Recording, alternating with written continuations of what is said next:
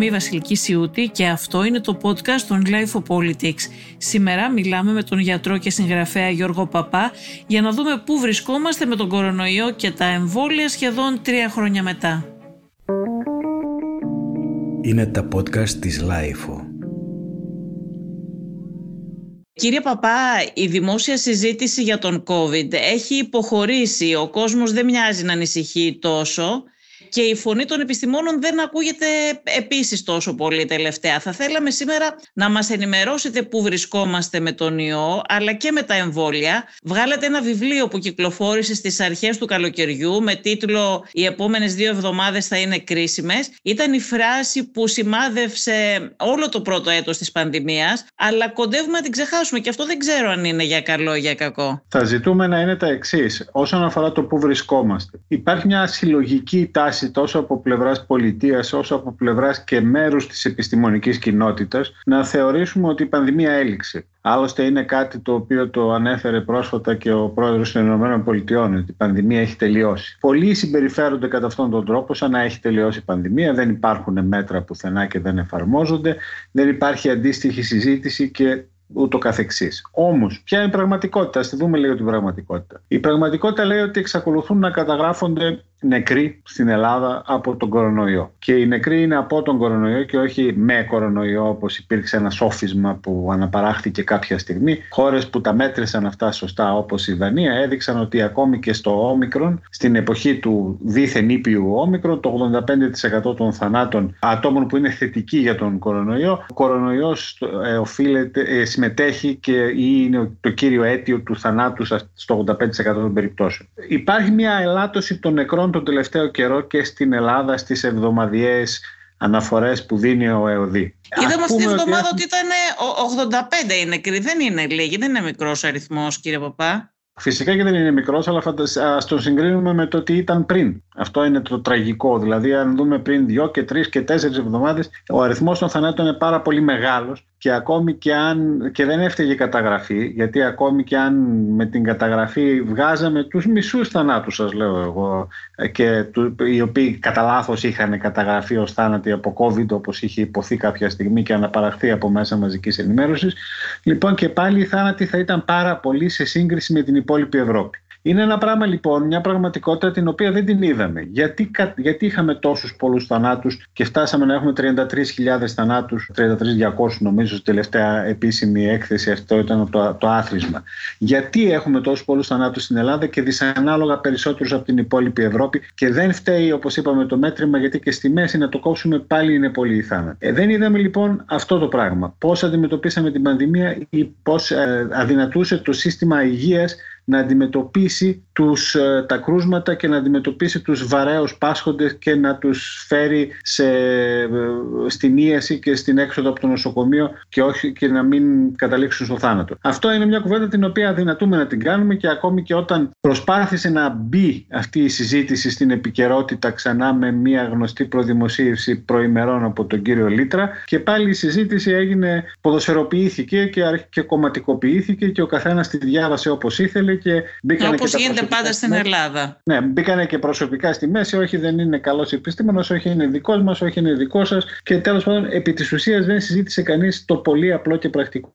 Γιατί στην Ελλάδα πέθαναν περισσότεροι αναλογικά άνθρωποι από τον κορονοϊό σε σχέση με την υπόλοιπη Ευρώπη; Γιατί ακόμη τώρα, μόλις φτάσαμε στα επίπεδα που βρισκόταν η υπόλοιπη Ευρώπη το προηγούμενο τρίμηνο. Άρα κάτι δεν κάναμε καλά. Πρώτον. Δεύτερον, από εκεί και πέρα. Ο κορονοϊός όπως είπατε και εσείς συνεχίζει να σκοτώνει. Και συνεχίζει να σκοτώνει για τον απλούστο λόγο ότι συνεχίζει να κυκλοφορεί. Και φυσικά συνεχίζει να κυκλοφορεί γιατί δεν κάνουμε τίποτα για να ανακόψουμε την κυκλοφορία τους στην κοινότητα. Δηλώνουμε, αναφέρουμε ότι υπάρχουν κάποια κρούσματα εβδομαδιαία, 50.000 για παράδειγμα ή οτιδήποτε άλλο. Ε, αυτά όμως είναι κρούσματα τα οποία απέχουν πολύ από την πραγματικότητα και το ξέρουμε όλοι αυτό. Ξέρουμε ανθρώπους οι οποίοι κολλάνε και δεν το αναφέρουν για πολλούς λόγους. Άλλοι κολλάνε και δεν το αναφέρουν γιατί θεωρούν ότι είναι περιττό. Κάθονται στο σπίτι τους 5-10 μέρες, έχουν τη δυνατότητα να το κάνουν και ε, απλά απομονώνονται. Α, και σου λέει γιατί να το δηλώσουν, δεν υπάρχει ένα λόγος. Άλλοι κολλάνε και δεν το δηλώνουν γιατί δεν τους αφήνει ο εργοδότης να το δηλώσουν, γιατί θα, δεν θα πρέπει να λείψουν από την εργασία τους. Νομίζω ότι υπάρχουν πάρα πολλές τέτοιες μαρτυρίες που ε, ε, έχουν έρθει στην επιφάνεια όλο το προηγούμενο χρονικό διάστημα. Άλλοι κολλάνε και δεν το δηλώνουν γιατί θέλουν να βγουν για καφέ και δεν θέλουν να στερηθούν την ελευθερία τους, την εντός εισαγωγικών ελευθερία τους. Και ούτω καθεξής. Φτάνουμε λοιπόν σε ένα σημείο στο οποίο εξακολουθούμε να έχουμε πολλά κρούσματα και ακόμη και τώρα τα κρούσματα αυξανόμενα είναι πάρα πολλά. Είναι σε, μάλλον τα κρούσματα είναι σε άνοδο αυτή τη στιγμή. Είναι κρούσματα τα οποία οδηγούν σε νοσηλίε και οι νοσηλίε πήραν την άνοδο τις δύο τελευταίες εβδομάδες, ειδικά την τελευταία στις επίσημες εκθέσεις και είναι κρούσματα τα οποία φυσικά και θα οδηγήσουν ορισμένους σε θανάτους. Να σημειώσουμε εδώ την προηγούμενη εβδομάδα είχαμε 10 άτομα σε ηλικίες 30-39 ετών σε μεθ από κορονοϊό. Δηλαδή αυτοί οι άνθρωποι δεν είναι οι ηλικιωμένοι που λέμε τώρα ότι είναι η νόσος να ε, είναι ήπια και να προσέχουν μόνο οι ηλικιωμένοι και οι ευπαθείς και ούτω καθεξής. Όταν έχεις 10 άτομα 30-39 ετών σε μεθ μέσα σε μία εβδομάδα κάτι δεν πάει καλά. Κάτι σημαίνει ότι, κάτι, ότι αυτό το πράγμα δεν είναι ήπιο, δεν είναι γρυπούλα, δεν είναι ενδυμικό, δεν έχει φύγει, δεν έχει τελειώσει.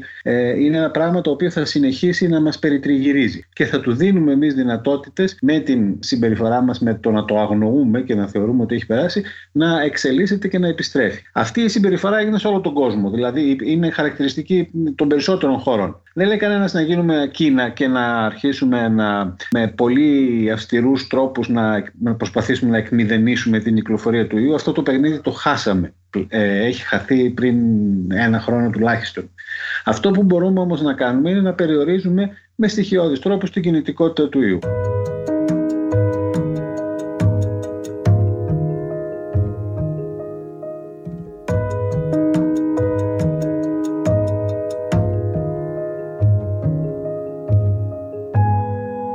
Πώς μπορούμε να το κάνουμε αυτό; Πώς μπορεί κάποιος να μην κολλήσει. Πρώτον, να μην φοράει μια μάσκα. Πάρα πολύ απλό. Ειδικά όταν μπεις σε ένα κλειστό χώρο. Δεν συμβαίνει χώρο... όμως αυτό, κύριε Παπά. Βλέπετε, για παράδειγμα, στα σούπερ μάρκετ είναι πολύ, πολύ λίγοι αυτοί που φοράνε πλέον μάσκα. Λέω τα σούπερ μάρκετ γιατί είναι ένας χώρος ε, συνοστισμού, στον οποίο οι περισσότεροι πηγαίνουν καθημερινά. Ε, και όλο και λιγότεροι. Ναι.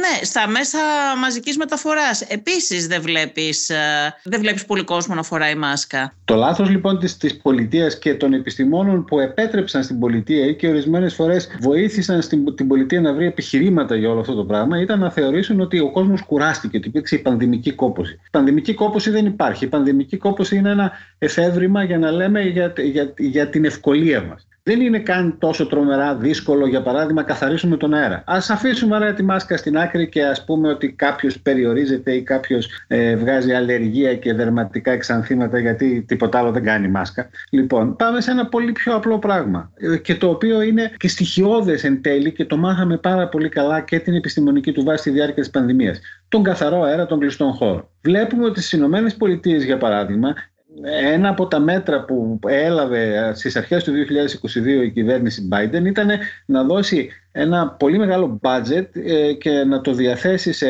τις πολιτείες και σε, διάφορα ομοσπονδιακά όργανα έτσι ώστε να μπορέσουν να καθαρίσουν τον αέρα στους κλειστούς χώρους. Είτε είναι σχολεία, είτε είναι άλλοι δημόσιοι χώροι, είτε οτιδήποτε. Τους είπε πάρτε, πάρτε χρήματα και βάλτε καθαριστές αέρα, αλλάξτε τα φίλτρα στα, στα air condition αν είναι ε, από αυτά που κάνουν και θέρμανση και ούτω καθεξής.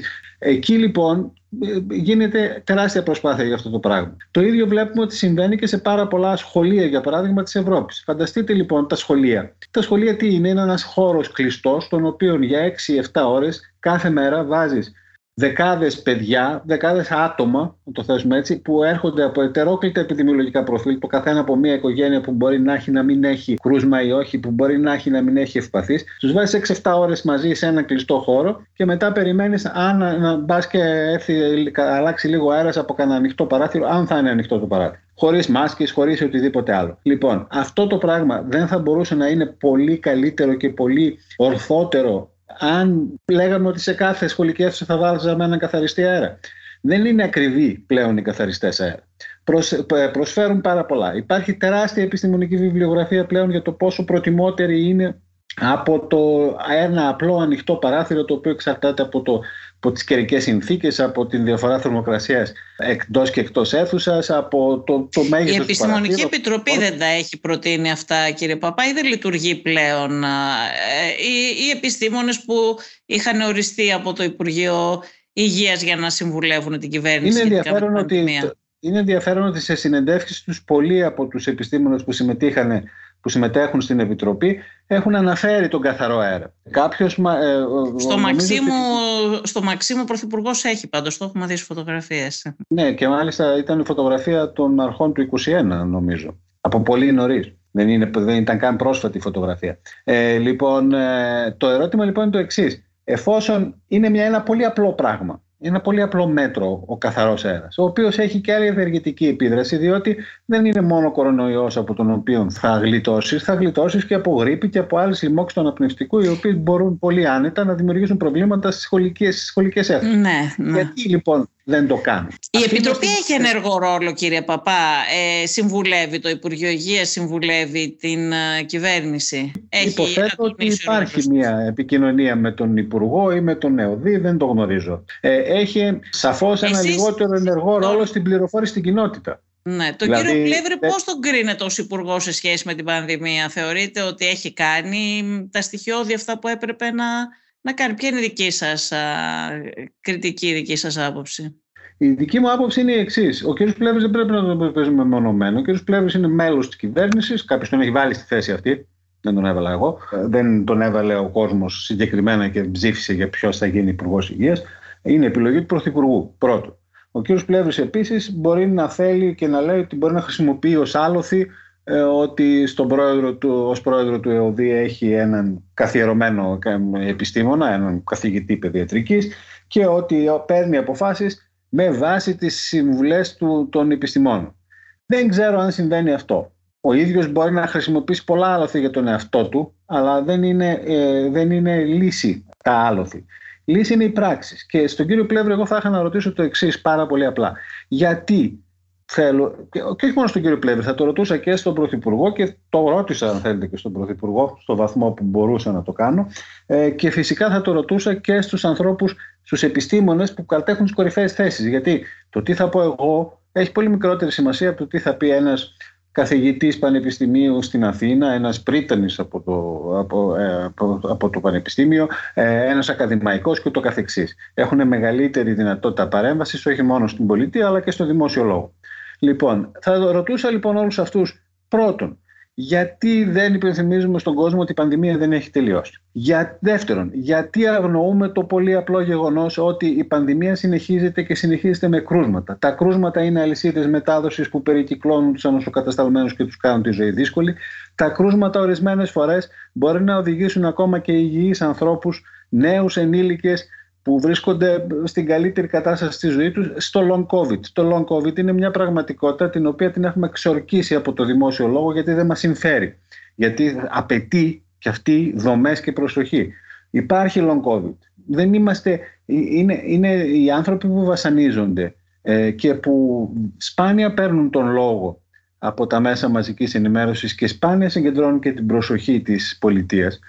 Έχουν, έχουν, έχει καταστραφεί η ζωή τους και είναι άνθρωποι οι οποίοι πριν, πριν νοσήσουν και ακόμη και ήπια, μπορούν να έχουν νοσήσει πολύ ήπια, Λοιπόν, ε, στη συνέχεια δεν μπορούν να επανέλθουν στην κανονικότητα σε καμία περίπτωση και δεν βρίσκουν και άκρη. Γιατί είπαμε το long covid δεν το συζητάει κανένας. Το έχουμε, μερικοί το ξορκίζουν ως δίθεν ψυχοσωματικό. Άλλοι λένε Μα έχουμε τόσα ιατρία long covid στην Ελλάδα. Και ως ιατρία long covid εντός εισαγωγικών εννοούν κάτι εξωτερικά ιατρία πνευμονολογικών κλινικών για ασθενείς που νοσηλεύτηκαν.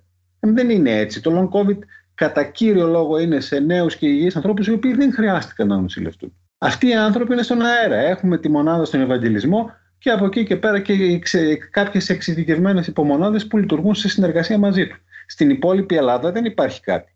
Και είναι τρομερό, και το λέω ως γιατρός της κοινότητας, να έχεις ανθρώπους τους οποίους, οι οποίοι έχουν μια σειρά από συμπτώματα, ένα, ένα πακέτο συμπτωμάτων το οποίο είναι πολύ σύνθετο και Ορισμένες φορές εξακολουθεί να είναι δυσνόητο και επιστημονικά ακόμη, δεν έχει προοδεύσει πολύ η έρευνα στο συγκεκριμένο ζήτημα και τους οποίους δεν ξέρει και τι να τους κάνεις. Δεν υπάρχει αυτή τη στιγμή κατάλληλη θεραπεία για αυτούς τους ανθρώπους. Εάν υπάρχει, θα πρέπει να την κωδικοποιήσουμε και να τους την προσφέρουμε. Η πολιτεία δεν το συζητά αυτό το ζήτημα, το έχει αφήσει στην άκρη. Έτσι λοιπόν, αυτό, το, αυτό θα το Πόσοι έχουν λοιπόν. προσβληθεί, κύριε Παπά, περίπου από την αρχή της πανδημίας, πόσοι Έλληνες, περίπου οι μισοί. Ε, υποτίθεται ότι έχουν καταγραφεί 4.500.000 τόσα κρούσματα, κάτι νομίζω ότι αυτό ήταν το επίσημο στοιχείο που δόθηκε χτες.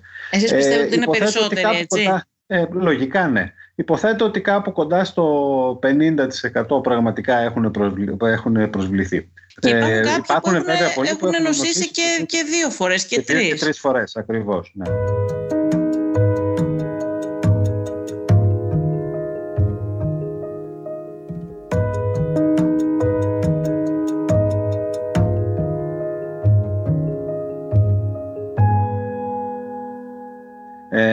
Ρωτήσω κάτι ε, που ε, δεν ξέρω, μπορεί να είναι και λίγο αφελής ερώτηση. Ε, γιατί κάποιοι έχουν προσβληθεί δύο και τρεις φορές, ανάμεσά τους εγώ έχω δει και όχι σε αυτούς που έχουν προσβληθεί τρεις φορές, αλλά εν πάση περιπτώσει ανάμεσα σε αυτούς που έχουν προσβληθεί υπάρχουν και άνθρωποι που προσέχανε. Και έχουμε δει, υπάρχει μια κατηγορία α, συνανθρώπων μας πλέον. Εντάξει, τώρα εμπειρικά το λέω κι εγώ, δεν είναι επιστημονική προσέγγιση αυτή να πούμε έτσι. Αλλά υπάρχουν άνθρωποι που έχουν εκτεθεί στον ιό και δεν έχουν κολλήσει παρόλα αυτά. Ξέρετε γιατί συμβαίνει αυτό; Τη γενετική προδιάθεση που μπορεί να κάνει κάποιον περισσότερο ευάλωτο ή περισσότερο ανθεκτικό απέναντι στον κορονοϊό δεν την έχουμε διαλευκάνει ακόμη.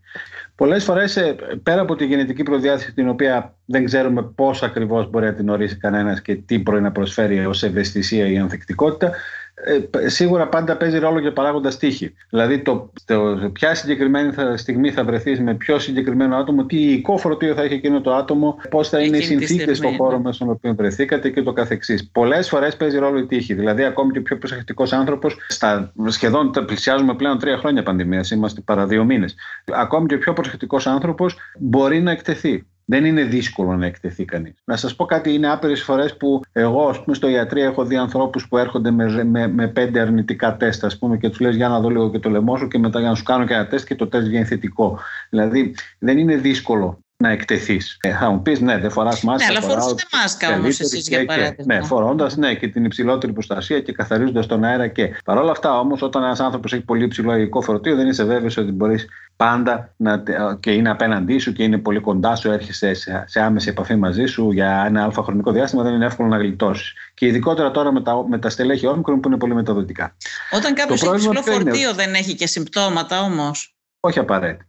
Το έχουμε δει αυτό και ε, έχουμε δει για παράδειγμα ότι τα, τα παιδιά ε, για τα οποία υπήρχε η αρχική παρανόηση ότι τα παιδιά δεν κολλάνε γιατί είχαν κάτι μαγικό στη μύτη και δεν πήγαινε ο ιός να κολλήσει. Τα παιδιά δηλαδή μπορεί να έχουν υψηλό φορτίο και να μην έχουν συμπτώματα. Ναι, ακριβώς. Τα παιδιά μπορεί να έχουν ίδιο Πάντως κολλάς περισσότερο στην ανάρρωση, έτσι δεν είναι; Δηλαδή θέλω να πω ότι είναι πιο εύκολο να το μεταδώσει κάποιος όταν είναι στην ανάρρωση παρά όταν είναι στην αρχή που δεν έχει αναπτύξει το υλικό φορτίο ακόμα ή όχι; Όχι, το υλικό φορτίο μπορεί να είναι υψηλό και ακόμη και από την προηγούμενη μέρα. Ειδικά με τα όμικρον μπορεί να είναι υψηλό το υλικό φορτίο ακόμη και από την προηγούμενη μέρα. Δεν το έχουν αναλύσει καλά και με σαφήνεια ε, πώς εξελίσσεται το υλικό φορτίο σε εμβολιασμένους ή ανεμβολίαστους κατά τη διάρκεια της νόση από όμικρον. Αλλά φαίνεται ότι ε, με το όμικρον κολλάς και, και μεταδίδεις, μάλλον έχεις ψηλό φορτίο και μπορείς να μεταδώσεις και πολύ εύκολα και τις πρώτες επόμενες μέρες μετά την εμφάνιση των συμπτωμάτων. Ενώ με τα άλλα ήταν η, η, η κορύφωση του υλικού φορτίου και της μεταδοτικότητας ήταν δύο μέρες πριν, δύο μέρες μετά από την εμφάνιση των συμπτωμάτων. Ήταν πολύ οξία η, η άνοδος και η πτώση ας πούμε της μεταδοτικότητας. Άρα δεν γνωρίζουμε ότι μπορεί να υπάρχουν γενετικοί λόγοι δηλαδή που κάποιοι δεν Όχι ακόμη. πουλάνε ή να είναι τύχη. Ναι, και ε, νομίζω ότι είναι συνδυασμός και των δύο. Σαφώς και υπάρχουν γενετικοί λόγοι αλλά δεν ξέρουμε ακόμα με ακρίβεια ποιοι είναι πέρα από κάποια γονίδια που ο καθένας μπορεί να βγαίνουν δεκάδες έρευνες που το τάδε υπογονίδιο της τάδε υποπερίπτωση, το τάδε, τάδε, τάδε. Και σαφώς ο παράγοντας τύχη είναι ο κυριότερος ο οποίος παίζει ρόλο. Ναι. Σκεφτείτε την ιστορία της Καστοριάς, δηλαδή πώς η Καστοριά έγινε το ελληνικό hot spot. Δηλαδή από μια τύχη, δηλαδή έτυχε να πάνε να υπάρχει συγκεκριμένη έκθεση γούνα στο Μιλάνο την συγκεκριμένη εποχή και έτυχε να έχει πάει και το μισό Μπέργαμο στο Μιλάνο γιατί είχε προημιτελικό Champions League και δεν μπορούσαν να παίξουν στην, στο Μπέργαμο και πήγανε να παίξουν στο Μιλάνο και πήγε όλο το Μπέργαμο εκεί και βρέθηκαν και Καστοριανοί για την έκθεση γούνας εκεί πέρα και από αυτό εμφανίστηκε και είχαμε hot spot ελληνικό στην Καστοριά και στην Κοζάνη εν μέρη, σε χωριά, στην αρχή της πανδημίας. Είναι κάτι εντυπωσιακό. Δεν το περίμενε κανείς, δηλαδή δεν περίμενε κανείς ότι θα έρθει στην Καστοριά ή στην Κοζάνη η πανδημία στην Ελλάδα, από εκεί θα θα, θα έδινε τις πρώτες σοβαρές αιστείες όπως δεν περίμενε κανένας ότι θα κολούσαν οι προσκυνητές οι οποίοι είχαν πάει στο Ισραήλ όπου εκείνη την εποχή δεν είχαν κρούσματα και οι οποίοι πιθανώς να κόλλησαν από ένα άλλο γκρουπ θρησκευτικού τουρισμού που είχε έρθει από την Κορέα. Και για το οποίο ξέρουμε ότι υπήρξε μαζική θετικότητα τις ίδιες περίπου μέρες με τους Έλληνες προσκυνητές. Μπορεί να είχαν πάει τελικά και στα ίδια μέρη, δεν ξέρω αν το έψαξε κανένας αναλυτικότερα. Αλλά είναι πάρα πολύ εύκολο λοιπόν και τυχαίο για, για ορισμένους άτυχο να κολλήσεις. Και μπορεί να κολλήσεις στο Ισραήλ, να είσαι από την Ηλία και να κολλήσεις το Ισραήλ έναν ιό από την Κορέα.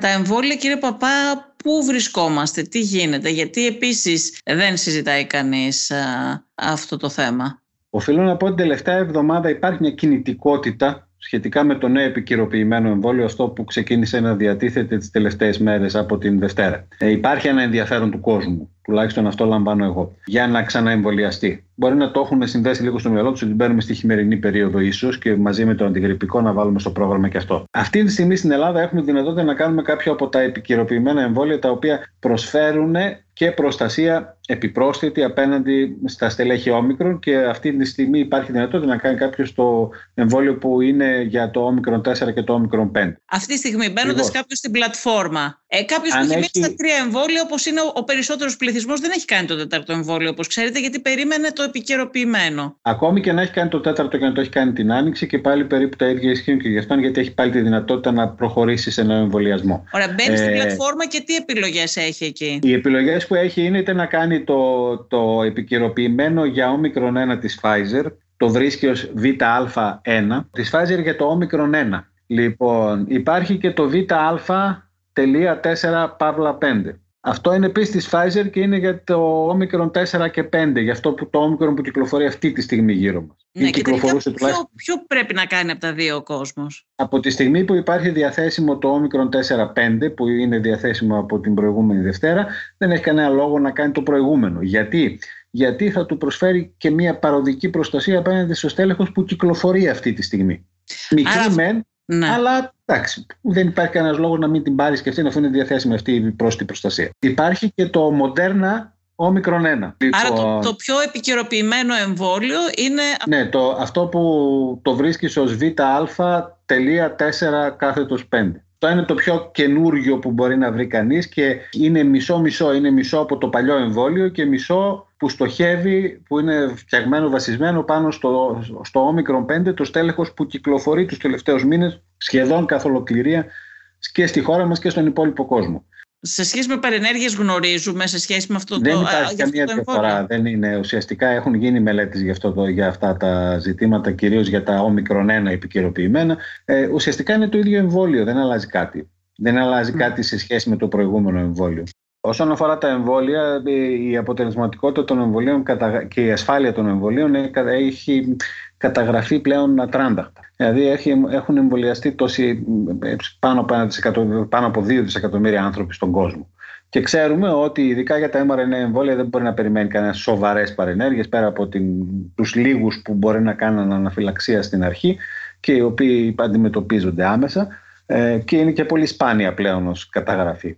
Ε, Άλλες σοβαρές παρενέργειες από τα mRNA εμβόλια της Pfizer και της Moderna είναι μόνο η, μια αυξημένη πιθανότητα εμφάνισης μιας ήπιας μυοκαρδίτιδας σε νέους άρενε ενήλικες 18-39 κυρίως ετών.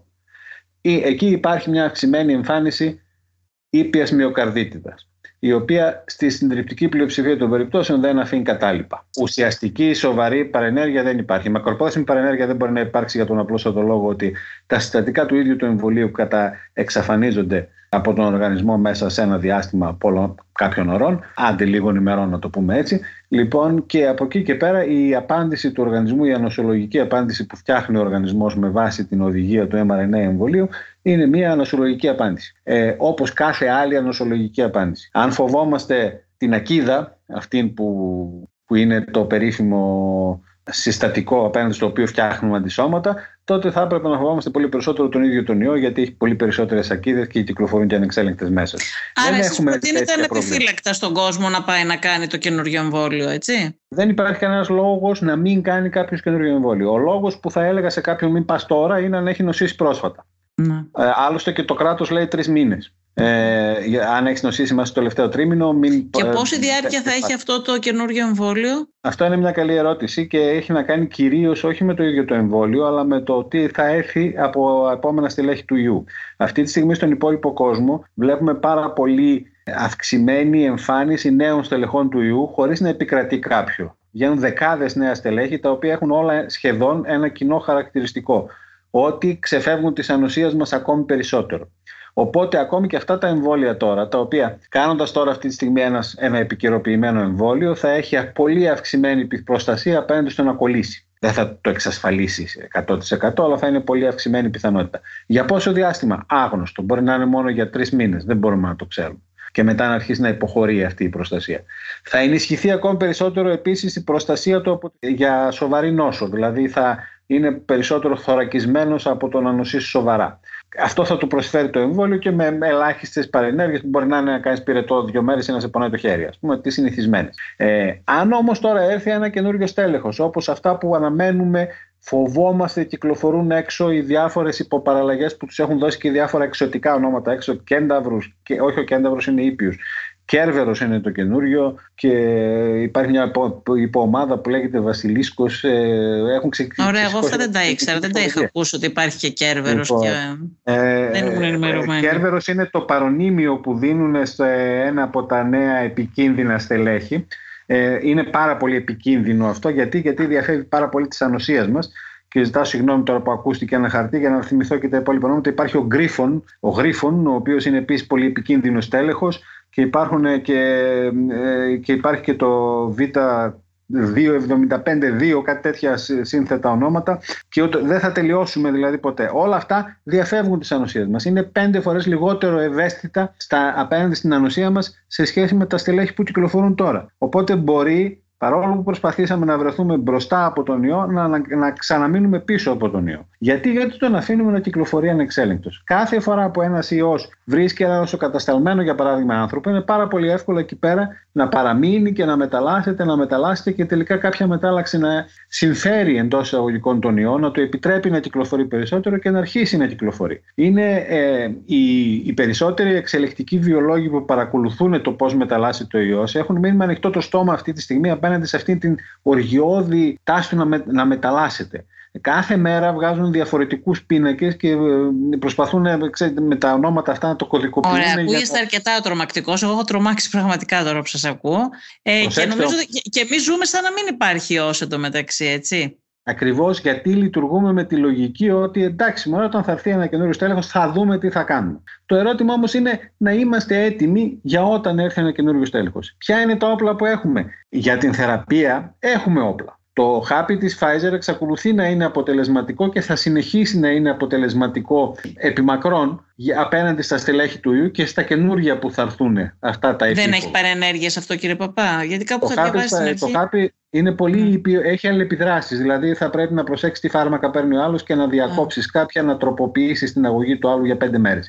Δεν είναι δύσκολο, γίνεται ακόμα και στις πιο δύσκολες περιπτώσεις. Mm. Παρενέργειες τώρα δεν έχει ιδιαίτερες. Άντε να έχει ε, πολύ πικρίλα στο στόμα, φέρνει σε κάποιους. Εντάξει, αυτό δηλαδή δεν είναι καμιά τρομερή παρενέργεια σε σχέση με, το, με την προφύλαξη που σου κάνει. Και πρόσφατα η Pfizer έβγαλε και στοιχεία που δείχνουν ότι είναι ακόμη και, και οι εμβολιασμένοι έχουν να κερδίσουν, ακόμη και οι τρεις και τετράκες εμβολιασμένοι έχουν να κερδίσουν αν ομιγέννη το κολλήσουν, παίρνοντας το χάπι αυτό. Γιατί και σας λέω ότι από πλευράς ασφάλειας έχει αποδειχθεί επίση. Αυτό είναι διαθέσιμο, έτσι, στον καθένα. Ναι, είναι πάρα πολύ εύκολα διαθέσιμο, δηλαδή υπό ιδανικές συνθήκες μπορεί κάποιος να το πάρει μέσα και, και εντός 24 ώρε και να ξεκινήσει θεραπεία στο σπίτι. Ε, και είναι σημαντικό να το κάνουν αυτό. Και πρέπει να γίνει μια καμπάνια από την πολιτεία στους ε, γιατρούς τη πρωτοβάθμια φροντίδα υγείας και να τους πει ότι κοιτάξτε μην, το, μην συνεχίζετε να χορηγείτε αντιβίωση αζυθρομικίνη εν έτη 2022 πάμε για το 2023 και ακόμα θεραπεύουμε τον κορονοϊό με λάθος τρόπο. Υπάρχει ένα διαθέσιμο φάρμακο. Δεν έχει σημασία ποια εταιρεία το έχει. Πριν ήταν το φάρμακο της Merck που ήταν λιγότερο αποτελεσματικό, τώρα δεν το χρησιμοποιούμε κιόλας. Λοιπόν, μπορεί αύριο να είναι το φάρμακο κάποιες άλλες εταιρείες. Το ζητούμενο είναι να υπάρχει κάποιο φάρμακο το οποίο να συνεχίζει να είναι αποτελεσματικό. Και εδώ και ασφαλές. Και εδώ υπάρχει αυτή η δυνατότητα. Είναι κρίμα να μην το παίρνουν περισσότεροι άνθρωποι. Θα μπορούσαμε να έχουμε γλιτώσει περισσότερες νοσηλίες, πιθανώς και περισσότερους θανάτους, αν ήταν ενήμεροι και πιεστικοί και οι, οι γιατροί της της κοινότητας, οι γιατροί της πρωτοβάθμιας υγείας, ας πούμε. Και οι ίδιοι άνθρωποι, καλό είναι να γνωρίζουν για να μπορούν να ζητάνε. Οι ίδιοι άνθρωποι θα πρέπει να ενημερωθούν και να συνεχίσουν να ενημερώνονται από την πολιτεία. Η ενημέρωση της πολιτείας έχει λήξει. Το βλέπετε κι εσείς. Δεν ναι. υπάρχει κανένας πλέον να ενημερώνει και όποιος ενημερώνει πολλές φορές λέει και ε, άτοπα πράγματα. Βλέπουμε ξαφνικά να εμφανίζονται στα κανάλια και να διεκδικούν ρόλο ειδικών για, την, ε, για τον κορονοϊό άνθρωποι οι οποίοι το καλοκαίρι του 2021 μας έλεγαν ότι ήρθε το στέλεχος Δέλτα, το Δέλτα είναι, παρα, είναι αφό, στέλεχος έληξε ο κορονοϊός, πανηγυρίστε, δεν σκοτώνει. Το Δέλτα σκότωσε περισσότερο από οποιοδήποτε, από οποιοδήποτε άλλο στέλεχος. Αλλά τώρα είπαμε ότι με βάση την εβδομαδιαία ενημέρωση είχαμε 85 θανάτους τώρα αυτή τη βδομάδα που είναι ε, πολύ μεγάλος αριθμός. Δεν μπορεί κάποιος να λέει ότι τελείωσε πανδημία και δεν σκοτώνει πια ο ιός και έχουμε 85 θανάτους. Και η Ελλάδα ακόμα, ξέρετε, μιλήσαμε πριν και για τον σας ρώτησα και για τον Υπουργό Υγείας, αν κρίνετε ότι είναι πετυχημένος ή όχι.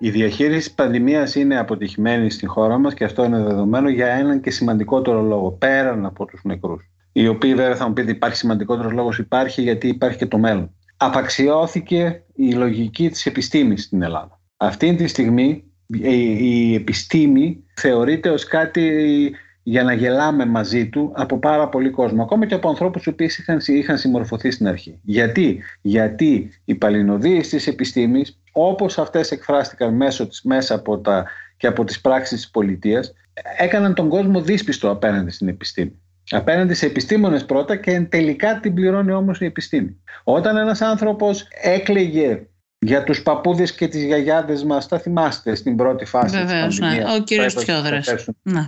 Τώρα και τώρα το, το πάγιο αφήγημα είναι ότι εντάξει πεθαίνουν μόνο ηλικιωμένοι. Δηλαδή, συγγνώμη, για αυτούς δεν κάναμε όλη τη δουλειά, υποτίθεται. Έτσι ακριβώς, όπως το λέτε. Βέβαια, ο κ. Φιούδρο δεν, έχει μιλήσει από τότε. Που, ναι.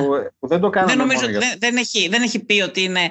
Ε, δεν έχει εκφραστεί ποτέ υπέρ της χαλαρής πολιτικής. Δεν έχει συνενέσει σε αυτήν. Ναι, αλλά πού είναι; Ναι, δεν είναι. Υπάρχει μια βασική ευθύνη. Δέχτηκε ε, όμως τώρα. Οι επιστήμονες οι οποίοι ναι. έχουν. Ε, Δέχτηκε επιθέσεις πολλές όμως, το θυμόσαστε και το ξέρετε, γιατί είχε βγει μπροστά. Οι είχε δεχτεί επιστήμονες οι οποίοι είχαν δημιουργήσει μια ιδιαίτερη σχέση με τον κόσμο και οι επιστήμονες οι οποίοι έχουν και θεσμικούς ρόλους. Γιατί δεν είναι μία και δύο οι θεσμικές θέσεις που έχουν ορισμένοι επιστήμονες. Δεν είναι απλώς εκπρόσωποι ε, δεν είναι απλώς καθηγητές του Πανεπιστημίου, δεν είναι απλώς ε, εκπρόσωποι της, ε, της Επιστημονικής Επιτροπής, δεν είναι απλώς σύμβουλοι του Πρωθυπουργού, δεν είναι απλώς εκπρόσωποι και προεδρεύοντες επιστημονικών εταιριών. Είναι άνθρωποι οι οποίοι έχουν προβεβλημένο ρόλο στην κοινωνία. Λοιπόν, αυτοί οι άνθρωποι όφυλαν να είναι μπροστά καθημερινά στην ενημέρωση του κόσμου. Δεν μπορεί να αφήνουμε την ενημέρωση του κόσμου σε ανθρώπους οι οποίοι δεν ξέρουν να κάνουν ενημέρωση. Ή σε ανθρώπους οι οποίοι είναι διατεθειμένοι να κάνουν το άσπρο μαύρο μόνο και μόνο για να δικαιολογήσουν μια ανεπαρκή απόφαση της πολιτείας. Το, το ερώτημα όμως είναι ότι ναι, η σιωπή κάποιους σε ορισμένες περιπτώσεις είναι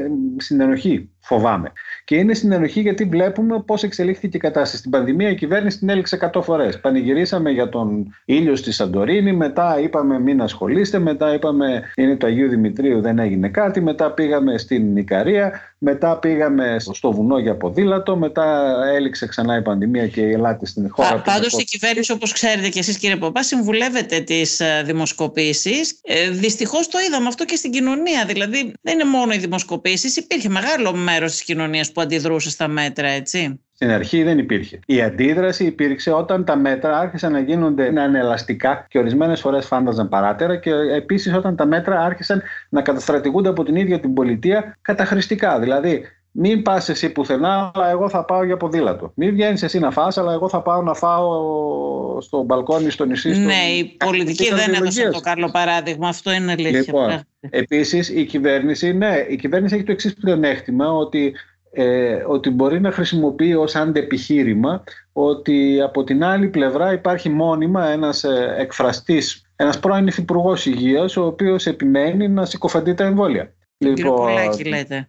Ο ίδιος συνεχίζει, για παράδειγμα, πάλι πρόσφατα βγήκε και είπε ότι ορίστε τα εμβόλια είναι άχρηστα. Τα εμβόλια δεν είναι άχρηστα. Τα εμβόλια έσωσαν εκατομμύρια ζωές στον κόσμο και έσωσαν δεκάδες χιλιάδες ζωές και στην Ελλάδα. Πώς να Και τα εμβόλια εξακολουθούν να κάνουν πάρα πολύ καλά τη δουλειά τους. Υπάρχουν τα επίσημα στοιχεία ότι ο ανεμβολίαστο σε σχέση με τον τετραπλά εμβολιασμένο έχει δεκαπενταπλάσιε, δεκατετραπλάσιε πιθανότητες να πεθάνει. Αυτά είναι δεδομένα τα οποία ισχύουν και ακόμη και αυτή τη στιγμή στην εποχή του όμικρον. Συνεπώς, το να λέμε και να συκοφαντούμε τα εμβόλια δεν ξέρω τι ρόλο εξυπηρετεί και δεν ξέρω αν είναι κατάλληλη αντιπολίτευση. Δεν χρειάζεται να χρησιμοποιήσουμε την πανδημία ως πολιτικό όπλο.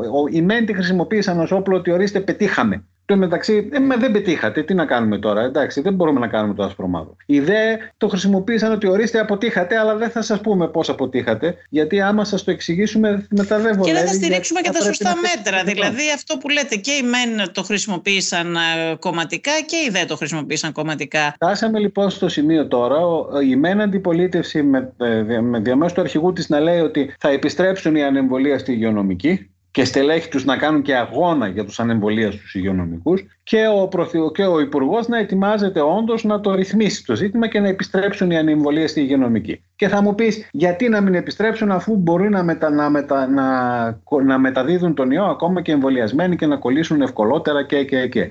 Δεν διαφωνώ σε αυτό.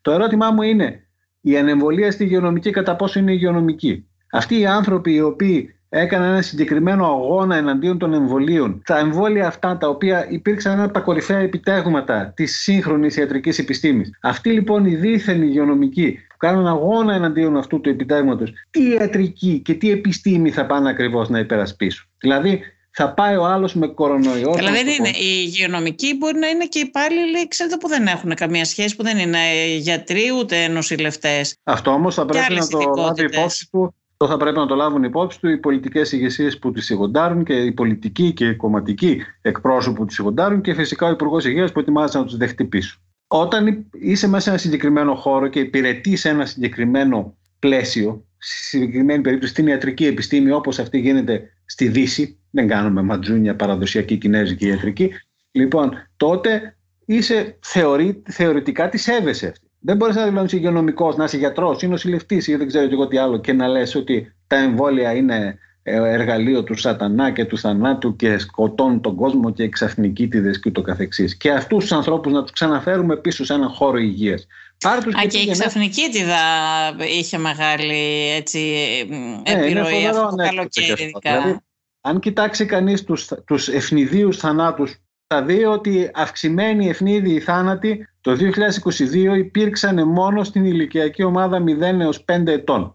Σε αυτά, δηλαδή στα παιδιά που δεν κάνουν εμβόλιο. Στις υπόλοιπες ηλικιακές ομάδες δεν είχαμε αυξημένους ευνηδίους θανάτου. Δυστυχώς έχουμε καταλήξει να λέμε ότι, ε, ότι να, να, περιμένουν σαν, σαν κοράκια χειρότερα και από του χείριστου είδους νεκροθάφτες, ορισμένοι επαγγελματίες παραπληροφορητές, θα πεθάνει κανένα άνθρωπος και είτε είναι η Βασίλισσα Ελισάβετ, είναι ο οποιοδήποτε άτυχος ο οποίος είχε καρκίνο σε νεαρή ηλικία και να περιμένουν για να το αποδώσουν στο εμβόλιο. Έχουν ξεχάσει τα πάντα σε αυτή τη ζωή. Και αυτοί οι άνθρωποι όμως συνεχίζουν να κυκλοφορούν ανεξέλεγκτοι. Και γιατί να μην κυκλοφορήσουν, αφού ετοιμαζόμαστε να δεχτούμε και τους αρνητές της επιστήμης πίσω στις δουλειές τους. Είχαν έναν κακό ρόλο και τα μίντια βέβαια και στις uh, ε, ξαφνικίτιδες, γιατί το θυμάμαι και εγώ έβλεπα τίτλους να λένε πέθανε ξαφνικά νέος 20 χρονών, ας πούμε, ξέρω εγώ. Και χωρίς να περιμένουν να δουν ε, τι θα πούν οι γιατροί, τι έχει γίνει, χωρίς να ξέρουν τίποτα, πέθανε ξαφνικά κάποιος νέος 20 χρονών. Ναι, τα μέσα μαζικής ενημέρωσης έχουν φυσικά φυσικά και έχουν ευθύνη. Αλλά την κύρια ευθύνη ακόμη και για τα μέσα μαζικής ενημέρωσης την έχει πάλι η πολιτεία και η επιστήμη. Γιατί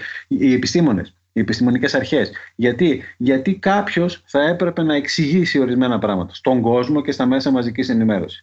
Αν Καλά, κάποιοι από αυτούς που λέτε, κύριε Παπά, είναι καθηγητές. Υπάρχει καθηγητής ιατρικής που διδάσκει σε ιατρική σχολή; Αυτό είναι το εξωφρενικό. Από αυτούς που αμφισβητούν τα εμβόλια. Όχι ένας και δύο. Δυστυχώς. Και υπάρχουν πολλοί και σε διάφορα πανεπιστήμια της χώρας. Δεν είναι μόνο, στο, δεν είναι μόνο ίδιο του Πανεπιστήμιου του Αριστοτέλειου και δεν είναι μόνο ίδιο της Πάτρας. Και στο Ηράκλειο και στα Γιάννενα και στην, φυσικά και στην Αθήνα υπάρχουν πάρα πολλοί. Και στη Θράκη, στο Δημοκρίτιο. Λοιπόν, υπάρχουν λοιπόν αυτοί οι άνθρωποι οι οποίοι συνεχίζουν να πληρώνουν, δηλαδή θα έχεις παιδί, το στέλνεις π.χ. να σπουδάσει ιατρική, φαρμακευτική, οδοντιατρική, δεν ξέρω, μια επιστήμη υγείας. Και θα πάει το παιδί να σπουδάσει και θα έχει καθηγητή έναν τέτοιο, ο οποίος έχει άλλα συμφέροντα από πίσω και βασικά οι περισσότεροι από αυτούς πλέον θέλουν να γίνουν βουλευτές.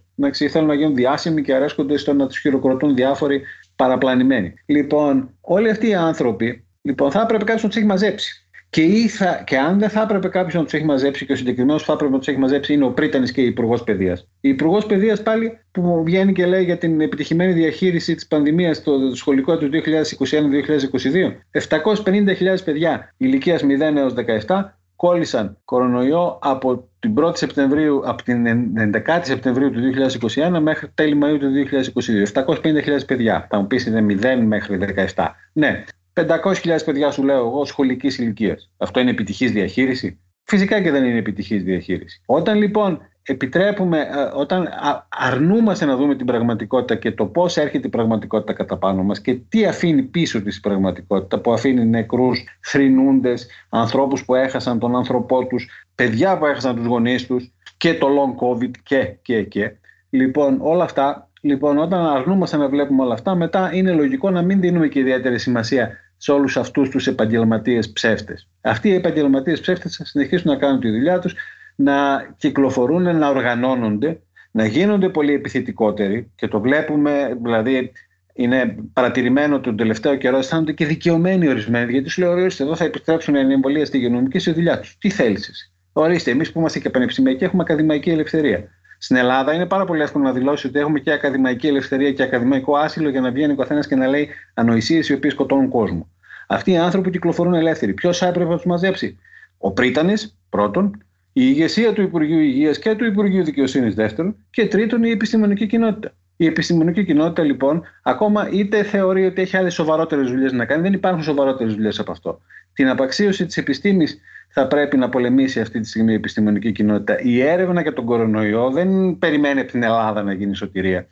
Α κάνουμε κάτι άλλο τουλάχιστον. Α καταφέρουμε να πείσουμε, να εκπαιδεύσουμε τον κόσμο. Να εξηγήσουμε στον κόσμο πώς λειτουργεί η επιστήμη. Ότι ορισμένες φορές μπορείς να λες έτσι, αλλά μετά έρχεται ο ιός και σου τα κάνει αλλιώς. Γιατί εξελίσσεται πολύ ναι. γρηγορότερα από εμάς ο ιός. Στο, στο βιβλίο σας, που βγάλετε το καλοκαίρι, αυτό που ανέφερα και στην αρχή για το, με τον τίτλο «Οι επόμενες εβδομάδες ε, θα είναι κρίσιμες». Λέτε, έχετε μία φράση στην αρχή και θα ήθελα να μου πείτε γιατί την, γιατί την διαλέξατε ενός νομπελίστα ιολόγου, ότι η πιθανότερη πρόβλεψη για το μέλλον των λοιμόξεων είναι πως αυτό θα είναι πολύ ανιαρό. Γιατί ήταν μια φοβερή πρόβλεψη που είχε κάνει το Μπερνέτ. Ήταν μεγάλη φίρμα. Ακόμη και τώρα υπάρχουν μικρόβια που έχουν το όνομά του. Κοξέλα Μπουρνέτη λέμε, ας πούμε. Έχει το όνομά του. Εξηγούσε την, την μεγάλη αισιοδοξία που υπήρχε το 1972. Θεωρούσαμε ότι έχουμε αντιβιωτικά για όλα. Δεν υπάρχουν μικρόβια πλέον. Έχουμε φάρμακα για όλα. Συνεπώς έχουμε κερδίσει τη μάχη απέναντι στα μικρόβια. Έτσι λοιπόν το 2022 είπαμε έχουμε φάρμακα για τον κορονοϊό. Έχουμε και ένα εμβόλιο. Έχουμε και εμβόλιο για τον κορονοϊό. Τρέχουμε και τον προλαβαίνουμε και τώρα ειδικά τρέξαμε και λίγο γρηγορότερα και βγάλαμε εμβόλιο για το στέλεχος που ακόμη κυκλοφορεί γύρω μας. Λοιπόν, και ούτω καθεξής. Άρα είμαστε πολύ καλοί, είμαστε σούπερ. Έχει τελειώσει ο κορονοϊός, έχει τελειώσει η πανδημία, έχουν τελειώσει τα πάντα. Είμαστε νικητές. Ε, δεν είμαστε. Ε, δεν είμαστε γιατί συνεχίζουν άνθρωποι να πεθαίνουν, συνεχίζουν άνθρωποι να κολλάνε, συνεχίζουν άνθρωποι να ταλαιπωρούνται με το long COVID. Και να βγαίνουν και, και νέες παραλλαγές από ό,τι μας είπατε. Ακριβώς. Επιτρέπουμε στον ιό να βγάζει καινούριες παραλλαγές. Δεν έχει κανένα λόγο ο ιός να εξασθενήσει. Το αντίθετο. Ο ιός διαφεύγει, εξελίσσεται διαφεύγοντας τις ανοσίες μας. Αυτό δεν είναι εξασθένηση, το αντίθετο. Και συνεχίζουμε να μην παίρνουμε μαθήματα. Η επόμενη πανδημία μπορεί να είναι στη γωνία και να έρχεται. Επίσης, η επόμενη πανδημία μπορεί να έρθει μετά από 40 χρόνια, δεν το ξέρουμε. Δουλειά της πολιτείας και δουλειά της επιστημονικής κοινότητας, της σοβαρής επιστημονικής κοινότητας, είναι να είναι έτοιμη την επόμενη φορά. Σας ευχαριστώ πάρα πολύ κύριε Παπά. Ε, δεν μπορώ να πω ότι μας γεμίσατε αισιοδοξία με αυτά που είπατε, αλλά ωστόσο η απεσιοδοξία πολλές φορές προστατεύει πολύ περισσότερο τους ανθρώπους. Σας ευχαριστώ πολύ κύριε Παπά. Εγώ σας ευχαριστώ. Ακούσατε τη Βασιλική Σιούτη και το Life of Politics. Σήμερα συνομιλήσαμε με τον γιατρό και συγγραφέα Γιώργο Παπά. Στην παραγωγή και την επιμέλεια ήταν η Μερόπη Κοκκίνη και στην ηχοληψία ο Φέδωνας Κτενάς. Αν θέλετε να ακούτε τη σειρά podcast Life of Politics της Life μπορείτε να μας ακολουθήσετε στο Spotify, στα Apple Podcast και στα Google Podcast. Είναι τα podcast της Life